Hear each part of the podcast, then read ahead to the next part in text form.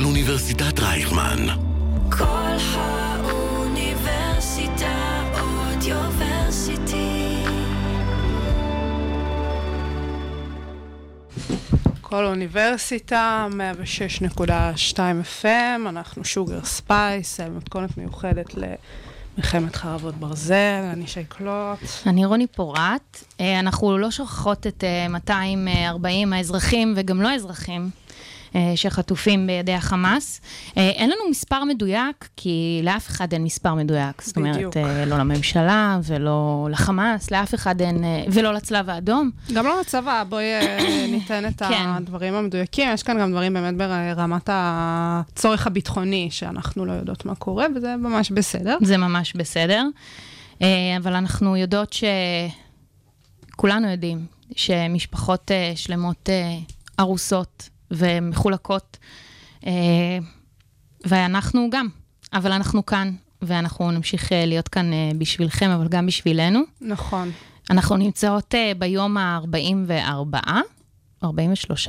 44. 44. היום זה היום ה-44 כן. של המלחמה הזאתי, ואני מאוד מאוד רוצה להתייחס אה, בנוגע למה שקרה כמה שעות קודם לכן אה, במשכן הכנסת, אה, באחת אה, מוועדות הכנסת. אה, מי שיודע או לא יודעת, אה, מה שקרה זה שהיה היום איזשהו דיון בנוגע להצעת חוק אה, שהגיעה מטעם המפלגה אה, של אה, אה, עוצמה יהודית, הסיפור של עונש מוות למחבלים.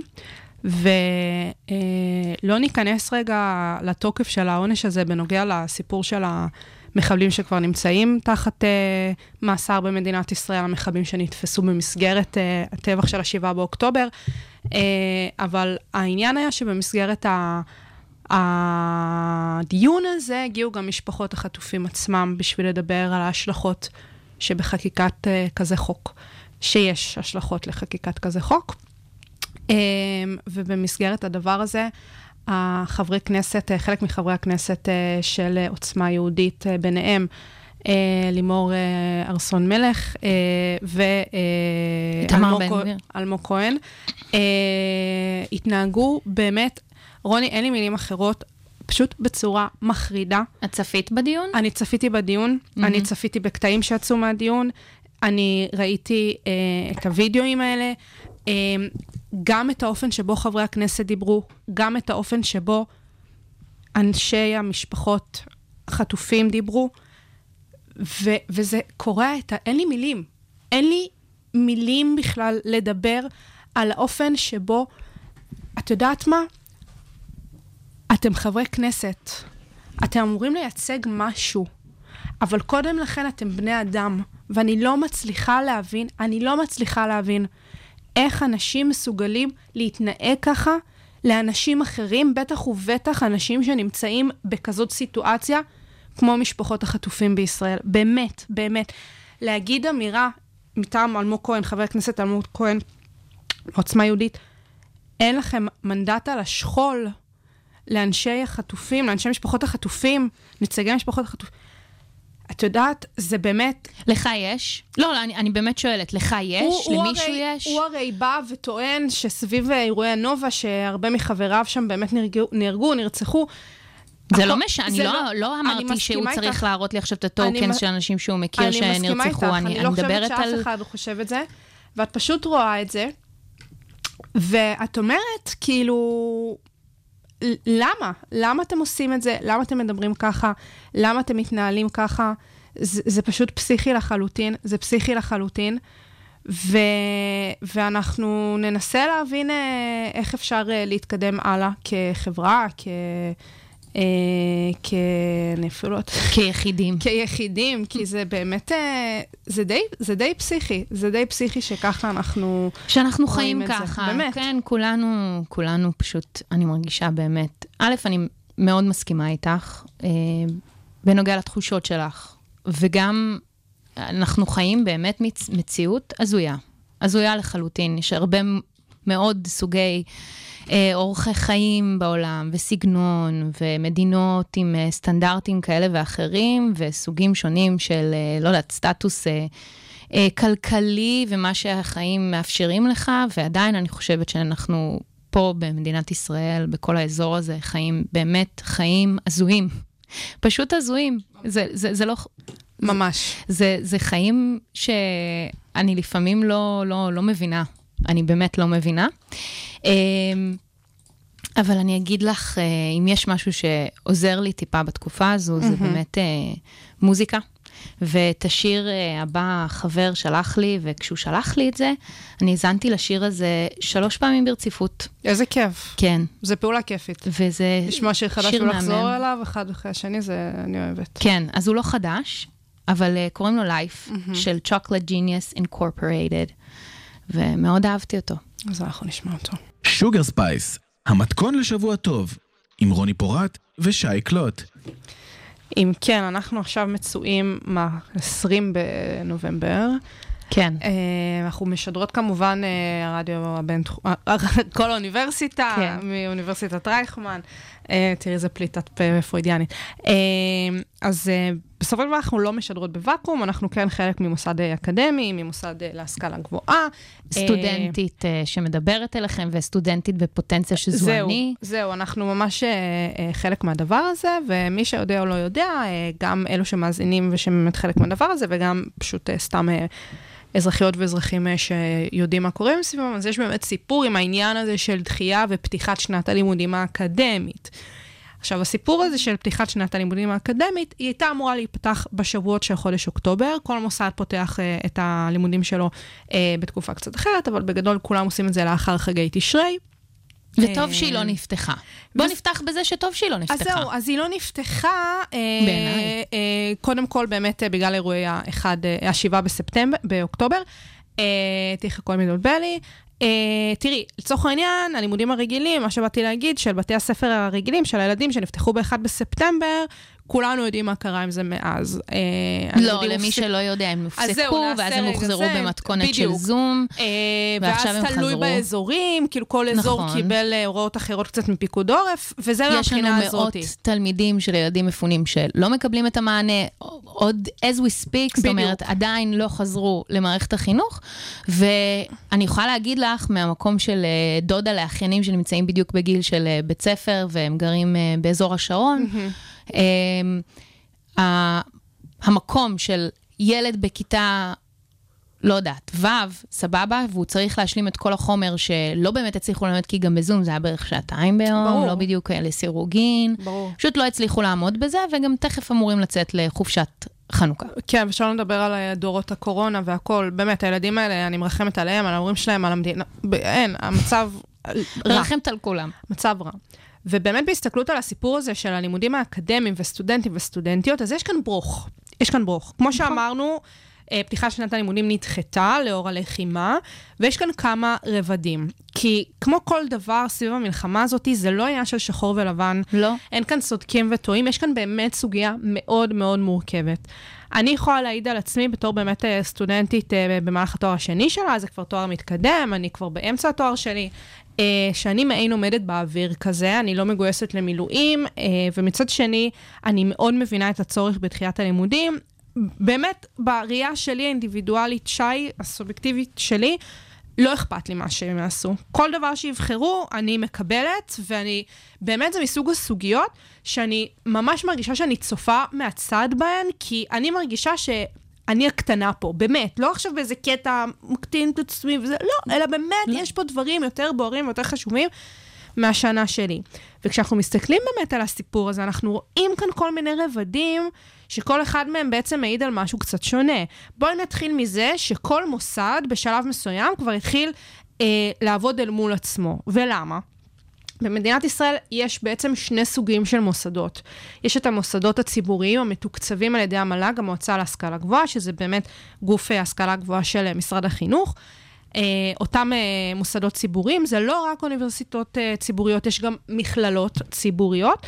אז בקרב אה, רוב המוסדות האלה, הדחייה נעשתה אה, כבר פעם שלישית לסוף חודש דצמבר, אנחנו מדברים בעצם על 24 בדצמבר. אה, מוסדות אחרים, יש כאלה שכבר פתחו. המוסדות הפרטיים, לצורך העניין, אה, אנחנו משדרות פה מאוניברסיטת רייכמן, זה אחת אה, מהמוסדות אה, הפרטיים בארץ, האוניברסיטה הפרטית הראשונה בישראל. שפה לצורך העניין נדחו הלימודים, הסמסטר נדחה עד ה-17 בדצמבר, שזה שבוע לפני המוסדות הציבוריים. עכשיו, הדבר הזה באמת קודם כל קם ונופל על סיפור משרתי המילואים. כשאנחנו מסתכלות על עניין משרתי המילואים, יש כאן משהו מעניין. אין לך נתונים רשמיים של המדינה. מספרים לך פחות או יותר על כמות הגיוסים, מספרים לך על היענות לגיוסים, מדברים כמובן על יותר מ-100% היענות לצווי המילואים, הרבה אנשים ממש התנדבו. אה, אנחנו יודעים פחות או יותר כמה אה, התגייסו וכמה התנדבו. אה, עוד פעם, דיברנו על זה בעבר בתוכנית, הסיפור הזה של גיוסי מילואים, אימוני מילואים. אף פעם לא יודעים את המספרים המדויקים, זה לא באמת מפורסם, בגלל באמת דברים שקשורים לביטחון מידע ודברים חסויים, וזה בסדר. מה שכן אנחנו יודעות, זה את הנתונים שיש למוסדות עצמם בנוגע לסיפור של כמה מהתלמידים שלהם, כמה מהסטודנטים הם הם משרתי מילואים. עכשיו, חשוב להגיד, הנתונים האלה מגיעים בעקבות איזושהי, אה, איזשהו איסוף מידע שהמוסדות עושים. זאת אומרת, אה, סטודנט שהוא משרת מילואים צריך להודיע למוסד שלו בשביל לקבל הכרה בתור משרת מילואים. חשוב להגיד שכל מוסד נותן איזושהי הכרה אחרת בנוגע לסיפור הזה של משרת מילואים. יש מוסדות שבאמת מעניקים אה, נקודות זכות על התנדבות, כאלה שבאמת את יכולה לקבל מלגה. כל מוסד מסתכל על זה קצת אחרת, ובאמת עכשיו סביב הסיפור הזה של החזרה ללימודים, אל מול הלחימה, המוסדות ממש מנסים לעשות סקירה בשביל להבין אם יש טעם לפתוח את שנת הלימודים, ואם כן, באיזו מתכונת, ואם כן, איזה הקלות או איזה שירותים ניתן לתת לסטודנטיות. גם אותי שאלו uh, באוניברסיטה הפתוחה שאני... קיבלת שאלון? קיבלתי שאלון, mm-hmm. אם אני משרתת מילואים, אם אני הייתי רוצה שתיפתח השנה, כאילו כן היה שם איזשהו... ניסיון לעשות את העניין הזה, כן, למפות. כן, ניסיון למפות, פשוט למפות את רצון הסטודנטים. רצון וצרכים, וזה באמת באמת חשוב. אז באמת, כל מוסד עשה את זה ברמתו, וחשוב להגיד שבאמת המוסדות יודעים, הם יודעים את זה. שבלי סטודנטים אין להם שום ערך. עכשיו, זה חלק מהעניין, כי הרבה פעמים אוהבים להסתכל על האקדמיה, על מוסדות, אה, כמובן, יש איזשהו שוני בין אה, אוניברסיטאות מחקריות לבין מכללות. העניין של מה המקום של הסטודנטים בהם. אז באוניברסיטת מחקר, נורא אוהבים כזה להיות ציניים ולהגיד, קודם כל החוקרים, וקודם כל המחקר והדברים האלה. בסופו של דבר, האוניברסיטאות הציבוריות, שאלו הן מוסדות המחקר המובילים בישראל, הם העניקו את התחייה המאוחרת ביותר לחיילים שמשרתים. זאת אומרת, אי אפשר לבוא ולהסתכל על הדבר הזה ולהגיד שהן באמת אה, אה, מזלזלות בסטודנטים והסטודנטיות, או לחילופין, לא סופרות אותם. כן יש פה את העניין הזה, זה מאוד מאוד חשוב. אז מה האופציות שלנו? תראי, העניין כאן זה שיבואו אנשים ויגידו למה דוחים, אוקיי? כי יש פה באמת את הסיפור של נתחשב במילואימניקיות, נתחשב במילואימניקים. אבל יש גם ערך שהוא שלילי ביחס לפתיחת הלימודים בצורה מאוחרת. את יכולה להסתכל על זה באמת במובן של, את דוחה את הסמסטר, במובן מסוים אולי אמורה לבוא כאן תגובת שרשרת של דחיית הסמסטרים הבאים בהתאמה, זה בהכרח יגרום לזה שאנשים לא יקבלו את התארים שלהם, הם לא יוסמכו למקצועות שלהם הם אה, אמורים ללמוד. יש כאלה שגם מעבר לתואר צריכים לעבור אה, אה, הכשרות מסוימות, התמחויות, ולאחר מכן מבחני הסמכה. אנחנו רואים את זה במקצועות של עריכת דין, ראיית חשבון, סיעוד, רפואה, אה, הנדסאות מסוימות. לא חסר, הוראה, לא חסר. וברגע שאנחנו דוחים את כל זה, אז יש כאן בעצם איזושהי תגובת שרשרת, ש... אנחנו לא יודעים מתי ואיך היא תיגמר. אנחנו מדברות פה באמת על נזק למשק, אנחנו באמת מדברות על הסיפור הזה גם של פשוט חזרה לשגרה. כי ברגע שאת לא מחזירה את הסטודנטיות והסטודנטים אה, ללמוד, יש גם את העניין של להחזיר את הסגלים ללמד. זה באמת איזושהי מעטפת מאוד גדולה, ולא רק זה, להם, אחד, מנהלה. כן, שלכל אחד מהם יש גם הבטחה. את המחויבויות השונות שלו, בדיוק. וגם את הסברת לי בעצם של המרצים, אני לא ידעתי את זה באמת. שיש כאלה, לדוגמה, שיכולים ללמד ב... בסמסטר א', ובסמסטר ב' הם יכולים להיות בכל מיני מקומות בעולם בדיוק, גם, לא רק בארץ. זה בדיוק חלק מהעניין. מחויבויות אחרות. אז את לא יכולה אפילו רעיונית לדחות את סמסטר אה, סתיו, שיהפוך להיות אביב, שיהפוך, כאילו, דבר עודף. זה סמטוחה אחת שלמה, וכשדיברנו על זה בינינו, אז גם אמרת לי, אבל מה עושים עם זה שצריך רגע לעשות סטטיסטיקה א' ואז סטטיסטיקה ב'? זה בלאגן, זה בלאגן, ו... ולא כל החוקרים מוסמכים ללמד את כל המקצוע. בקיצור... ומה עמדת משרד, משרד החינוך אה, בעניין הזה? אז באמת המל"ג מאפשר חופש פעולה למוסדות. ובשורה התחתונה אנחנו מדברות באמת על התאריכים שהוגדרו. כפי שזה נראה עכשיו, בשונה מהתאריכים הקודמים שדחו אליהם, זה נראה כאילו זו דחייה אחרונה. זה נראה כאילו עכשיו מה שהולך לקרות זה שהסמסטרים בהכרח ייפתחו בתאריכים הקרובים, שזה באמת אה, ברוב האוניברסיטאות זה 24 בדצמבר, עוד אה, חודש וקצת. העניין הזה בהכרח יוביל לזה שהסמסטרים יסתיימו איפשהו בסוף חודש פברואר, מה שאומר שסמסטר ב' יצטרך איכשהו להיפתח אה, מתישהו בדצמ... במרץ, אם רוצים לסיים את זה פחות או יותר בתאריכים המקוריים אה, של תכנון ללוח השנה. ומהבחינה הזאת צריך לראות איך כל מוסד ייערך בהתאם להעניק את הכלים וההקלות למשרתי המילואים ומשרתי המילואים, ולא רק זה, יש לנו גם בכוכבית את סיפור המפונים. כי בתוך העניין הזה של מילואימניקים ומילואימניקיות, שבסופו של דבר, כן, זה הרוב, כשאנחנו מדברות על אנשים שצריכים לענות להם על צרכים, בסופו של דבר יש לנו את המפונים, שגם הם כמובן נמצאים עכשיו בברוך לא נורמלי, שהמדינה באמת מנסה לתת להם כמה שיותר עזרה ותמיכה. Uh, כרגע גם האוניברסיטאות, גם המוסדות להשכלה גבוהה מנסות, uh, מנסים למפות את הצרכים של המפונים מעבר לצרכים של המילואימניקים והמילואימניקיות. זה באמת מאוד מעניין מה הולך להיות. אני חושבת שזו סוגיה שבאמת צריכה לעניין את כולם, כי היא משפיעה על כל המשק, ובאותה נשימה צריך לראות איך המוסדות, שאגב, כבר עורערו בתקופת הקורונה. היה צריך לראות איך המוסדות כן. ידעו לתת מענה למשבר המתגלגל ומן הסתם הגלובלי, שפה זה מן הסתם משבר מקומי. אה, לא כולן ידעו לתת את המענה המתאים. חלקם, אגב, אימצו חלק מהדברים שהן אה, פעלו בפ, אה, בפיהן גם היום, כמו למידה בזום, אה, שינוי מתכונות אה, מבחנים וכדומה.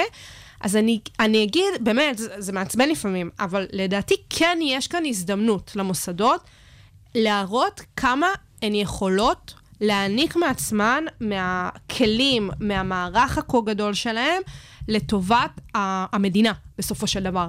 כי זה באמת מאמץ מלחמתי. אנחנו לא מדברות כאן על איזשהו... אה, אה, זה לא פילנטרופיה. לא. אנחנו מדברות לעזור למילואימניקים אה, והמילואימניקיות, זה בכך לעזור למדינה. זה נראה שזה הולך לשם. אנחנו, אה, כאמור, הערכה זהירה, לא ידחו עוד פעם את התאריך. Uh, ואנחנו פשוט נחכה ונראה מה הולך להיות עד אז. יכול להיות שעד אז יהיו uh, חידושים, וגם באמת יהיה מסכן לראות איך הסמסטר ייפתח. לגמרי, אני גם רוצה לציין, את יודעת, אנחנו דיברנו על uh, ילדי הקורונה, או על או הילדים שנפגעו בקורונה, אבל אני רוצה גם לציין את שכבת הגיל של פלוס מינוס 20 עד 25. בבקשה. ששם זה היה... אנא תזכירי אותנו. לא, באמת, גם עם היציאה נניח מהצבא או תוך כדי הצבא, ואז לעבור לאוניברסיטה, הם ממש ממש מתקשים למצוא עבודה, השכלה, אה, אורח חיים, הרבה מהם גרים בבית ולא יוצאים, נניח, כמו שהשנתונים שלך נכון. ושלי ככה התנהלו, וגם הם דווקא הם אלה שאין להם את, ה, את, את, ההורים, ועכשיו את המדינה שדואגת כן. להם.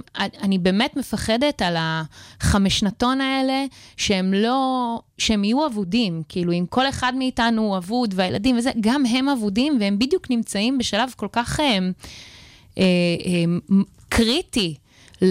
לעיצוב האישיות, לעיצוב החיים, להבין מי אני רוצה ומה אני רוצה לעשות. זה באמת אה, סוגיה באמת uh, כואבת, uh, ואנחנו נחכה לראות מה יקרה. נחכה, נחכה. ועכשיו אנחנו uh, נעבור ליום אחד של תומר ישעיהו. כן, זה שיר אולי קצת אופטימי לתקופה הזאת, אבל... אבל אני... צריך גם קצת אופטימיות לא, חיים. לא, באמת, זה, זה, ש... זה שיר מאוד מאוד יפה, כשהוא יצא ב-2017, אני זוכרת, זה שיר שפותח את האלבום שלו, את טריפולי, אה, אולי האלבום הכי מצליח שלו, ובאמת השיר הזה פותח את האלבום, וה... השתיים, שלוש שורות הראשונות שלו כל כך רלוונטיות, ואני באמת כל כך רוצה לקוות שיום אחד נוכל באמת לחיות uh, כמו שהשיר הזה מתאר. אמן. כל האוניברסיטה אודיוורסיטי. כל האוניברסיטה, מרכז האודיו של אוניברסיטת רייכמן. שידורי כל האוניברסיטה במתכונת מיוחדת. נעבור את זה יחד. שוגר ספייס, המתכון לשבוע טוב, עם רוני פורט ושי קלוט. שבוע שעבר דיברנו על אה, יוזמות החקלאות. נכון. על החשיבות של החקלאות למדינה, ובאמת אה, סביב המלחמה וסביב האזורים. וההתגייסות האזרחית. בדיוק, בדיוק. והשבוע אנחנו ניגע באמת סיפור אחר שמשקף את העניין של ההתגייסות האזרחית אה, לטובת המלחמה, ובאמת על החשיבות של התחום הזה בכלל במדינת ישראל. אנחנו נדבר היום על הסיפור של תרומות הדם. אה, זה תחום שבאמת אה, מאוד קרוב לליבי. אה, אני אישית תורמת דם סדרתית, התחלתי לתרום דם ברגע שהתאפשר לי, שזה גיל 17. בגדול אפשר לתרום דם מגיל 18. אצלנו בתיכון, בכיתה י"ב, תמיד היו עושים מבצעי תרמות דם לכיתה י"ב, ואז כמובן את מגיעה לכיתה י"ב, לא כולם ל-18. כן, שייקלוט, איזה נסיכה. כל כך מתאים לך, באמת ו... מתאים לך, ואת באמת תורמת מכל הלב, ליטרלי. את יודעת, dead joke ככה במקום.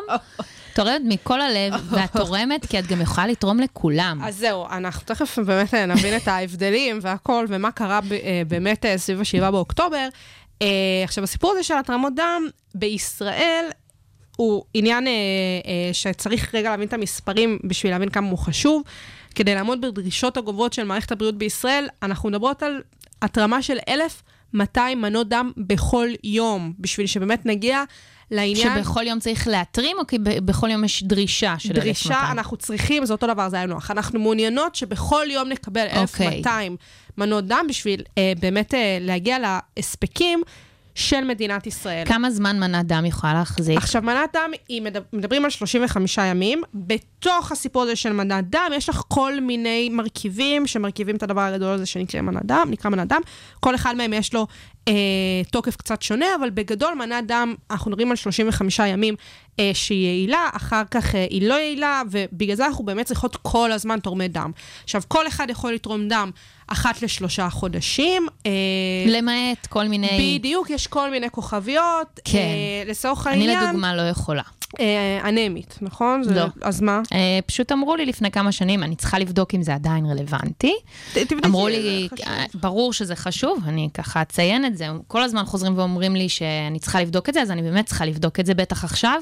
אבל לפני כמה שנים אמרו לי שבגלל שיש לי פיברומיאלגיה אני לא יכולה לתרום דם. אז אה, נראה. לגמרי, תבדקו... אני אעדכן. תבדקו כל אחד והעניינים שלו. אה, אגב, אם עבר, אם כבר התרמתם אה, דם למד"א, אני גם גיליתי את זה לאחרונה, ואתם לא זוכרים את סוג הדם שלכם, אם יש כן. איזושהי דרישה לסוג הדם, אתם יכולים להתקשר לאיזשהו מספר שאפשר ממש לחפש אותו בגוגל, ואתם יכולים לגלות את סוג הדם שלכם. תכתבו בגוגל מה סוג הדם שלי, וזה מקפיץ ממש את הדף הרלוונטי באתר של מד"א, יש שם מספר, יש שם גם שירות וואטסאפ של בוט. זה קטע שזה לא מופיע לך בקהילה, כאילו... אה, אצל, רופא, אצל הרופא. אצל רופא? תשמעי, למה לא? אה, אני לא יודעת, אני חושבת אה, שזה באמת עניין שצריך אולי לעבור איזה שינוי, אני גם לא יודעת איך זה עובד במדינות אחרות. בכל מקרה, באמת, אם אה, יצא לכם לתרום, אז אתם ממש יכולים לגלות. אז אתם קודם כל אלופים. אז אתם קודם כל אלופים. פאנפקט, uh, מקבלים כן. uh, טרופית כאשר תורמים דם. כן, כי את צריכה להעלות את uh, רמות הסוכר, נכון? כדי שלא תתעלפי. בדיוק, בדיוק, נותנים לך מלא מים וטרופית. למרות שטרופית זה... אי אפשר איזה משהו קצת יותר אורגני? תשמעי, אני שרופה על טרופית. איזה מיץ חמוציות כזה... אז זהו, פעם אחרונה שבאתי לתרום דם לפני המלחמה, אה, אז באתי, וכמו איזה אבלה, באמת, שכחתי שאני לא יכולה לתרום דם במועד שבאתי, כי הייתי במוזמביק, וזו מדינה שאי אפשר לתרום דם אחריה כן. וכאלה. אה, וצריך לחכות שנה, ובטעות הגעתי אחרי עשרה חודשים, שכחתי את הספירה כבר. איי. ואז כאילו באתי ואומרת לי, סורי, את לא זה, ואני אומרת לה, אפשר טרופית בכל מקרה? והיא נתנה? והיא נתנה לי טרופית. איזה שחיתות, תתביישי לך. קיבלתי טרופית, אולי כי אני או מינוס. רוכבת? את רוכבת על ההצלחה של אנשים. מה אני אעשה? אז קיבלתי ממנה טרופית. עכשיו, העניין הזה של ה... כמה מנות דם צריך אל מול הסיפור הזה של 35 ימים, קצת מעלה את מה שקרה אה, ב-7 באוקטובר. ב-7 באוקטובר התחילה המלחמה, ומי שזוכר או לא זוכר בהקשר של תרומות הדם, נהיה טירוף במובן הטוב ביותר. לגמרי, אמרו לאנשים באמת, פשוט, לכו הביתה, באמת. אתם באתם, אתם מדהימים, אבל לכו, ועכשיו הם עברו בעצם למתכונת שתקבעו איתנו מראש, נכון. ואז הכל אה, יתקתק. עכשיו, באמת, כשאת מסתכלת מה קרה שם, צריך להבין מה קרה שם בשביל להבין מה קורה היום, כי יש כאן איזה עניין. יש איזה עניין והוא מאוד מאוד מעניין. אז נתחיל בזה שבאמת סביב ה-7 באוקטובר, אה, הסיפור של התרמות דם התפוצץ. אנשים רק חיפשו איפה הם יכולים לעזור, והם הבינו שהעניין הזה של תרומות דם זה משהו מאוד מיידי, שהם יכולים באמת לסייע לחיי אדם, as simple as that. נהיו תורי ענק, אנשים פתחו קבוצות טלגרם בשביל לעדכן live מה קורה בתור, כדי שאנשים יוכלו רגע אולי ללכת, אה, לחזור וכדומה. בשלב מסוים נהיה כזה שפע של תורמים, שממש סיווגו את זה רק לבעלי אה, סוג דם או בעיקר O מינוס. או מינוס זה סוג דם שיכול בעצם לתרום לכולם. כל בעלי סוגי הדם השונים יכולים לקבל תרומת דם מבעלי או מינוס. למה? זה חשוב בעת מלחמה בעיקר. כי כשאת מקבלת פצועים ואת רוצה לתת להם טיפול נמרץ ראשוני, אז את uh, לא רוצה להתחיל להתברבר במה סוג הדם של המטופל, לפעמים הוא לא בהכרה בכלל להגיד לך, ואין לך איזשהו אמצעי זיהוי, כמו שאמרת, אין אמצעי זיהוי מיידי בשביל לדעת מה סוג הדם. ואז בגלל זה הסיפור הזה של או מינוס הוא נורא נורא חשוב. צריך שיהיה לך מאגרים כמה שיותר גדולים של סוג דם או מינוס, כדי שתוכלי לתת אה, מנות דם אה, במיידי לאנשים שאת לא יודעת מה סוג הדם שלהם. אמ, אז באמת, בשלב מסוים התמקדו רק באו מינוס, עדיין קוראים לבעלי או מינוס לבוא ולתרום, זה תמיד חשוב, זה תמיד חשוב, לא רק במלחמה. אולי, אולי זה כי הבת זוג שלי הוא מינוס, אוקיי, וגם את. כן. ו... מה את חושבת שאנחנו? אני חושבת שאתם תורמים לכולם. אנחנו טובים יותר. אין, אתם טובים יותר. אולי זה משהו שקשור בזה, את יודעת מה, כל הסיווגים האלה של uh, אסטרולוגיה וזה, תראי. אולי צריך ללכת לפי סוג דם. יכול להיות, אימא שלי טוענת שזה עניין של שמאליים.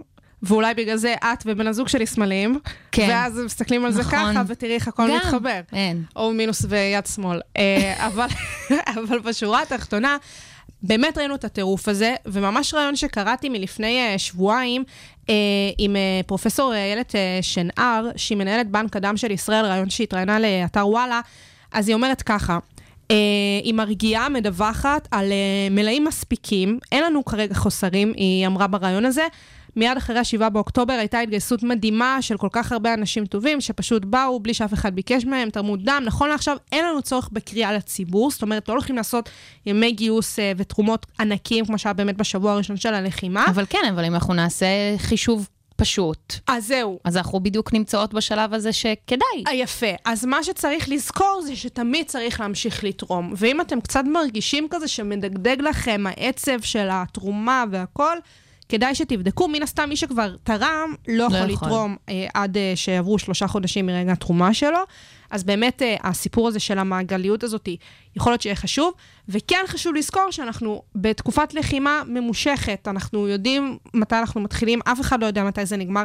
לצערנו, אבל עם כל המודעות אה, וההבנה, יהיו פצועים בשטח, יהיו אנשים שיצטרכו את מנות הדם האלה כדי שיוכלו לקבל את הטיפול הרפואי הראוי ומציל החיים, ולכן כרגע... אה, תמיד להיות עם יד על הדופק בשביל לראות מתי יהיה אה, סיפור של אה, גיוס ותרומות דם. אה, אם אתם רוצים לעקוב אחרי ארגונים שבאמת מעדכנים, אז יש שני ארגונים שאני ממליצה עליהם. הארגון הראשון זה מד"א, שזה הארגון שבאמת מבצע בפועל את אה, תרומות הדם.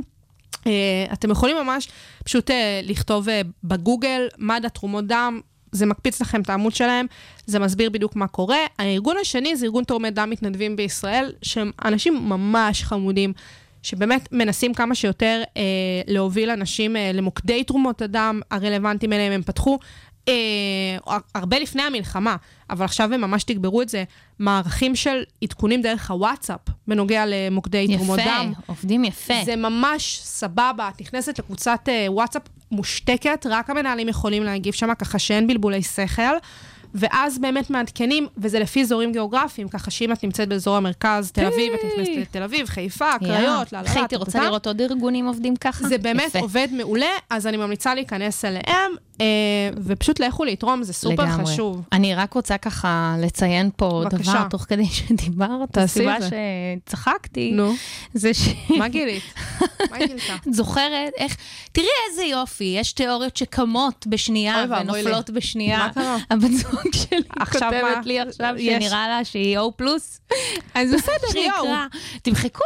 תמחקו את כל מה שאמרתי. לא, אבל בסדר, אירופ פלוס הם גם טובים. וזה מאוד מתקשר. הם תורמים לכולם חוץ מלאו מינוס. כן, וזה גם מאוד מתקשר למה שאנחנו יכולות לדבר מיד אחרי השיר אה, הקרוב. איזה שיר את אה, רוצה גם מבין השניים? אה, אני רוצה את... לא את, השיר שלך, לא את ליידי ליי. סזה. את סזה. סזה את כן, רוצה? כן, סוויט נובמבר. שיר ששמעתי היום, והוא מאוד לא סזאי. לא, אני לא שמעתי אותו עדיין, אז אני סקרנית. אז תהנו. שוגר ספייס, המתכון לשבוע טוב, עם רוני פורט ושי קלוט. זהו, אמרנו עכשיו בסוף השיר, שאם אה, קיל ביל אה, של סזה לקח השראה מקיל ביל של קוונטין, יא, נכון. אז, אה, ודווקא כשיר, כסגנון, לא הייתי... בתור אשת עריכה מוזיקלית של קוונטין, הייתי שומעת אותו ואומרת, אולי נשתמש בו לסרט הבא. לא. זה כן. זה כן. זה שיר של קוונטין טרנטינו, סרט של קוונטין. נכון. מדהים, איזה סגירת מעגל, בבקשה. אה, אז את, אה, אני ממש נזכרתי, כן. לא מזמן, ב? בזה ש... כשאני הייתי חלק אה, מאיזה שתי משלחות בתור אה, טינג'רית, שתי. משלחות אה, של מדינת ישראל למקומות מסוימים. אה, האחת הייתה לקהילת אה, ברמשה בצפון גרמניה, שהיא... ברמשה היא מה זה, זה העיר עיר התאומה. תאומה? בבקשה. כן. איך הם אוהבים את זה של, בשרון. אה, ממש, של רעננה. אה, לא היו שם צעירים כדי להיות איתם, אז פשוט הייתי עם משפחה, זה היה קצת ביזאר, לא משנה. אני בוכה. כן. אוקיי. אה, כשמדברים, את יודעת, על ה- הילודה השלילית במז- במערב אירופה. זה כזה, בברמשה. אז מדברים על בשם. גם לא הבנתי במה אנחנו תאומים, כי זאת עיירה חקלאית כזה, שאולי... עם אגם כזה את ש... יודעת מה, אולי, אולי, כשרעננה עוד הייתה באמת יישוב חקלאי, אי אז. אי אז לפני זה, אולי אז עם זה הוחלט. התפוזינה. ו- כן, אבל לא, אה, לא. היום זה לא משקף. יפה. והשנייה זה שהייתי במשלחת אה, של ממשלת ישראל לארצות הברית, בארגון שנקרא זרעים של שלום. כן. אז, אה, אז אחד מהדברים שהיו עושים, אני חושבת שעשו את זה גם בשיעורי מורשת וכו' וכו', אני, מכירה, אני מניחה שאתם מכירים, זה שהגדר מי אתה. אוקיי. ובסקאלה של 1, 2, 3, 4, 5, נניח אה, אישה, אה, במקרה שלי נניח אישה, אה, ישראלית, יהודייה, יהודייה, אה, אה, זה, כן, ואיך אוקיי. אני ממקמת את כל הדברים האלה. יפה. ומה, את זוכרת כאלה דברים? בוודאי. זוכרת? אם זה בשיעורי חברה, גם בצבא היה לנו כל מיני, את יודעת, מערכי אז שיעור כל כזה. הזמן כאילו עובדים איתך על הזהות שלך, מי את, מה את, נכון. מה, כל הזמן פורטים שם על המיתרים האלה. חשוב להגיד שזה גם אף פעם לא נעשה בצורה מעמיקה מדי או מספיקה, אבל זה נעשה. אה, את יודעת מה? כאילו, קטע. לא יודעת, אני חושבת שזה סך הכל שאלות, אה, אם לא נותנים לזה יותר מדי משקל, אם באמת באים לשאול ולשאול את הילדים גם מי אתם, מה. אתם, זה, זה, יש בזה ערך חינוכי. אני חושבת שיש בזה חינוכי, אני חושבת שזה לא נעשה בצורה נכונה במדינת ישראל. אוקיי, באמת. אז זה גרם לי ככה לחשוב על החברה בישראל. תראי מה זה. מה, מה, מי אנחנו? כאילו בסקלת, בסקלת ה-1, 2, 3, 4, 5, אוקיי. מהי החברה הישראלית? האירועי התקופה האחרונה גרמו לך רגע לשבת ולבחון את זה עם עצמך? כן, כי את יודעת, כל הזמן אה, מדברים אלינו לשורש הזה, למקום הזה של אה, תזכרו מי אתם, תזכרו מה אתם, ת, ת, כל הזמן מחייבים אותי לאיזו שבטיות כזו, שאגב, אני לא נגד השבטיות הזו, אין ספק שיש אה, תועלת בלגור בקהילה, ו, ושאנשים דומים לך, כאילו, יש כל כך הרבה מחקרים שתומכים בדבר הזה. אוקיי. אבל uh, לפעמים אני מרגישה שזה טיפה נחפה, ויש גם הרבה חבר, חברות בישראל שהן uh, זרמים ש, שכופים עליהם דברים. עכשיו, לפני שאנחנו נוגעות בזה בכלל, אני רוצה שנייה שניגע במה, מי האנשים שמרכיבים את מדינת ישראל. הדמוגרפיה של מדינת ישראל. הדמוגרפיה של מדינת ישראל.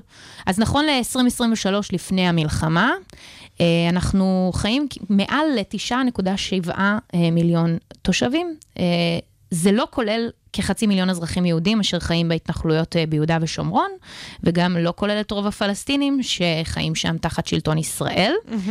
אה, הוא גם לא כולל, שוב, נכון ל- לפני המלחמה, 118 אלף עובדים זרים.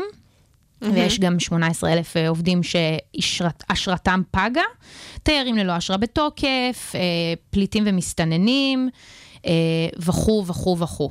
ואני ככה, את יודעת, אנחנו יצאנו, הייתה, לא יצאנו, נכפתה עלינו המלחמה הזו, אהה. וזה השפיע על כולם.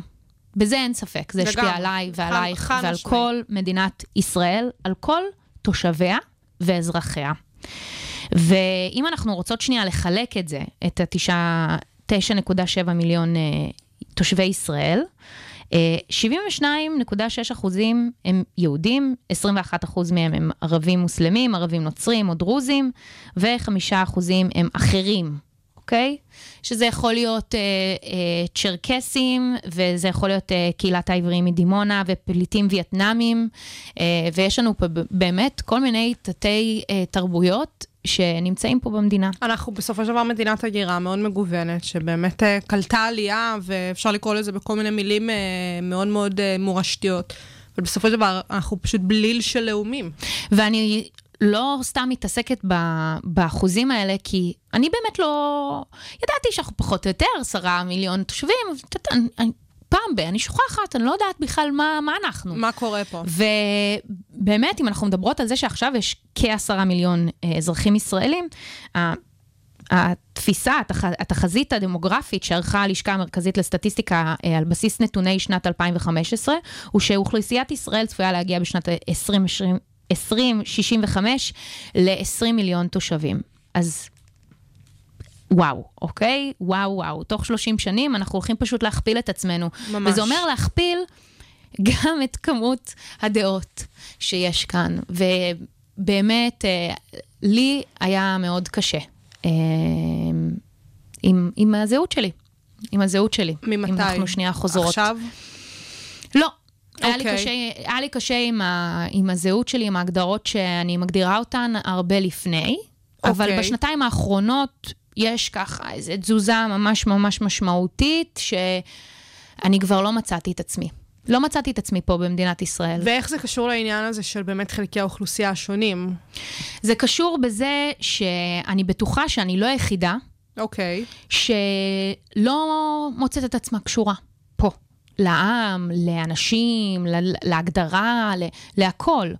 ואת יודעת, יש לנו פה 20 אחוזים, אנחנו נגענו פה ב-20 אחוזים של uh, תושבים ערבים, אזרחים ערבים. חמישית מהמדינה, באופן ידוע, ברור, לא משהו שאנחנו עכשיו ממציאות, זאת אוכלוסייה שהתנאים שאני חיה בהם, אם שנייה ניקח אותי, רוני, שגדלה ברעננה, אוקיי?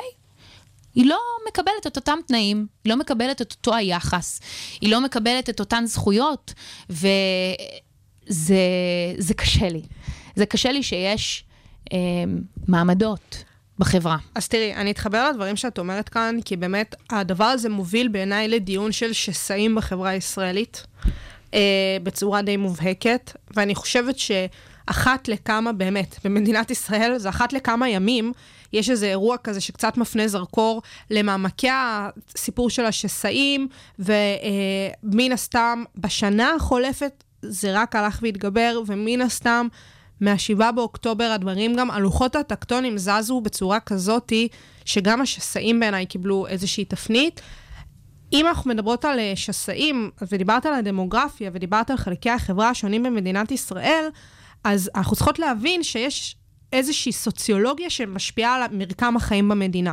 זה מה שעומד בבסיס הבנת השסעים החברתיים, ואנחנו מדברות בעצם על האלמנטים הבסיסיים של החיים החברתיים, אם זה דת, אם זה אתניות, אם זה סטטוס חברתי, מעמד כלכלי, מגדר, שבאמת פרטת את זה בין היתר בנוגע לתחושות שלך ובנוגע לתפיסות שלך, את השוני שלך מחלקים אחרים באוכלוסייה.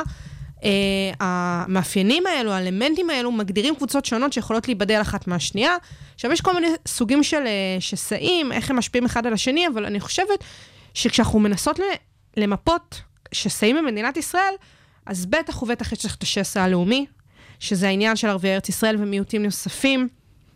הדבר הזה בא לידי ביטוי בהמון המון מובנים, בין היתר גם מובנים מבניים, כמו שאת אומרת. כל מה שקשור לשוויון הזדמנויות, כל מה שקשור למיקומים גיאוגרפיים על המפה אה, בישראל שמשפיע... מענה לרשויות, כספים שמוזרמים בוודאי. לרשויות, הכל, זה הכל מתחיל בוודאי. בחינוך, החינוך, באמת, זה... כל הדברים האלה... זה פשוט לא להאמין. בתוך השסע הלאומי יש שסע ואיזושהי דילמה שקמה בשנים האחרונות מצידם של ערביי ארץ ישראל, שזה הסיפור של הישראליזציה, שזה באמת השאלה של ערביי ארץ ישראל, האם הם ישראלים? כי אנחנו באמת מכירות את מאבק ארוך הימים המוצדק. להכרה של אה, ערבי ארץ ישראל כפלסטינים, באמת הכרת הזהות הפלסטינית של ערבי ארץ ישראל. בתוך זה, כן, אנחנו רואות, בטח בעניין הפוליטי בשנים האחרונות, עם אה, אה, כל מה שקורה דרך מפלגת רע"מ ופוליטיקאים שבאמת מייצגים איזו תפיסה של ישראליזציה. ערבים במדינת ישראל שמעוניינים לקחת חלק במדינה, שהמדינה תכיר בהם, שהם, שהם מבינים שהם צריכים להכיר במדינה בדרכים שאולי פעם לא היו מקובלות כדי לקבל מהמדינה אה, אה, חזרה, ואין איזשהי רצון להיות חלק מהמרקם הזה. ואני חושבת שגם ב-7 באוקטובר הדבר הזה קיבל איזשהו תוקף, בין היתר כי חלק לא מבוטל מהנרצחים וההרוגים באירועים האלו ובמלחמה שנפתחה מאז, מתקשרים לשסע הלאומי. אנחנו שמענו סיפורים על נהגים שהיו במסיבה, שהביאו אנשים למסיבה ונרצחו. אנחנו מכירים שחלק מהחטופים הם חלק מהחברה הבדואית. אנחנו מכירים את זה שהחברה הבדואית הלא מוכרת, היישובים הלא מוכרים בנגב, לא מקבלים בכלל אזעקות בזמן אמת בנוגע לטילים, בגלל אי אלו תפיסות של המדינה בנוגע ליישובים הללו. אנחנו יודעות שהעדה הדרוזית נהרגת למען ביטחון מדינת ישראל. 80 אחוזים של אה, גיוס יותר מה... לגמרי. מהיהודים. ככה לגמרי. סתם ככה כדי לסבר לכם את האוזן, ובמקביל לכל הדבר הזה, סערת חוק הלאום עולה מחדש. נכון, חד משמעית. כי בעצם רוצים לא לשנות את חוק הלאום, אלא להוסיף לו איזשהו נספח.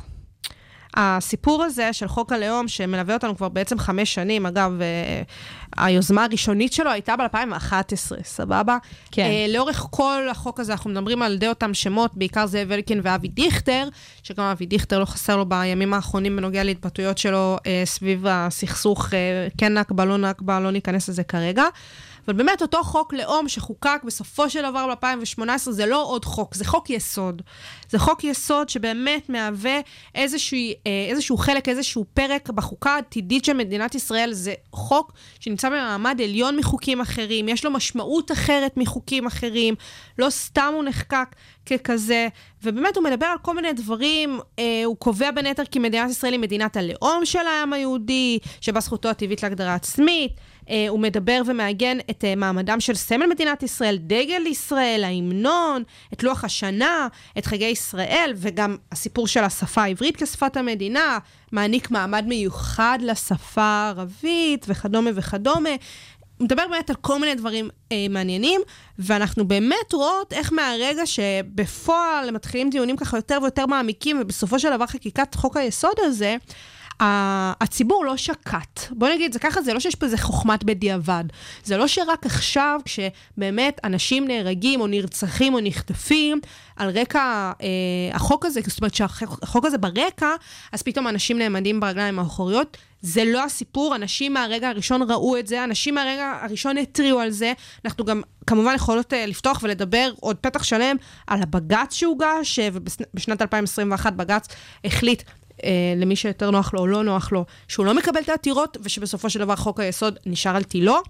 אבל יש פה חוק בעייתי. יש פה חוק שבעצם מפר את האיזון העדין בשתי המהויות הבסיסיות של המדינה היהודית ודמוקרטית. זה נותן איזושהי עליונות לסיפור היהודי. יש לנו כאן חוק שדוחק את היסוד הדמוקרטי מן המרכז אל השוליים.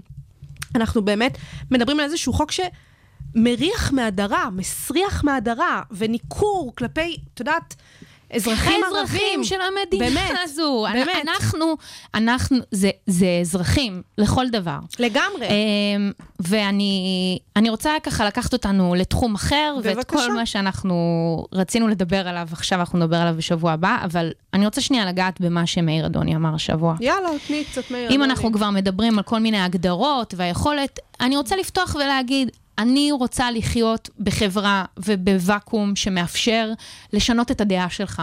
בסדר גמור. מותר לשנות את הדעה שלך. דעה זה לא משהו הכל- מוצק. שום דבר לא. הכל טוב. אם שמעתם או לא שמעתם, אה, מאיר אדוני, השף, אה, בעצם אה, פרסם סטורי בשבוע שעבר, שבו הוא מספר שהוא מתפכח. הוא מתפכח מהדעה השמאלנית שלו. הוא אגב היה איש שמאל שגם... פרסם את זה ברבים, זאת אומרת, זה בן אדם שכן הביע את הדעות הפוליטיות שלו בקרב הציבור. והוא כך פתח וכתב, והוא אמר שהוא פשוט אה, מכה על חטא, ושהוא, אני מקריאה רק דברים ספציפיים, אתם יכולים לקרוא את ה- כן, את זה לא כזה, זה האמרה. בהמון מקומות. כן, אבל הוא בעצם אה, אומר שהוא מתבייש, שהוא היה חלק מההזיה של אנשי, אנשי השמאל ההזויים. אה, שלא מבינים שאנחנו מוקפים במפלצות אסלאם קיצוני, שאין להם עניין בשלום ונורמליות, וכו' וכו' וכו'. אני לא באה להגיד על הדברים שהוא לא... אתה רוצה להתפכח כביכול ממה שאתה... זה, בכיף, תעוף על זה, החיים שלי. אבל למה, כאילו, למה לדבר ככה על מי שהיו חלק ממה שמגדיר אותך, אוקיי? לפני, עד לפני דקה, ליטרלי. מה, במה אתה עושה? מי צריך להתפכח? להתפכח ממה? מה, מה אתה חושב שאני חושבת? אני, באמת, אני יכולה לדבר על עצמי בהקשר הזה. אני רוצה לחיות עם תקווה. אני באמת חייבת את זה, אם פתחנו בזה שאנחנו חיים מציאות הזויה, אני חייבת שיהיה לי את התקווה שמשהו, שאורח החיים שלי ישתנה, שהחיים שלי ישתנו, שהחיים של כולנו ישתנו. אני כמובן לא רוצה לכפות על אף אחד, אני מדברת שוב רק על עצמי, אני רק רוצה שיהיה לי את ההזדמנות לא לחיות באיזושהי תחושה של מלחמה בוערת כל הזמן, אם לא עכשיו, אז עוד חודש, אם לא חודש, אז עוד שנה.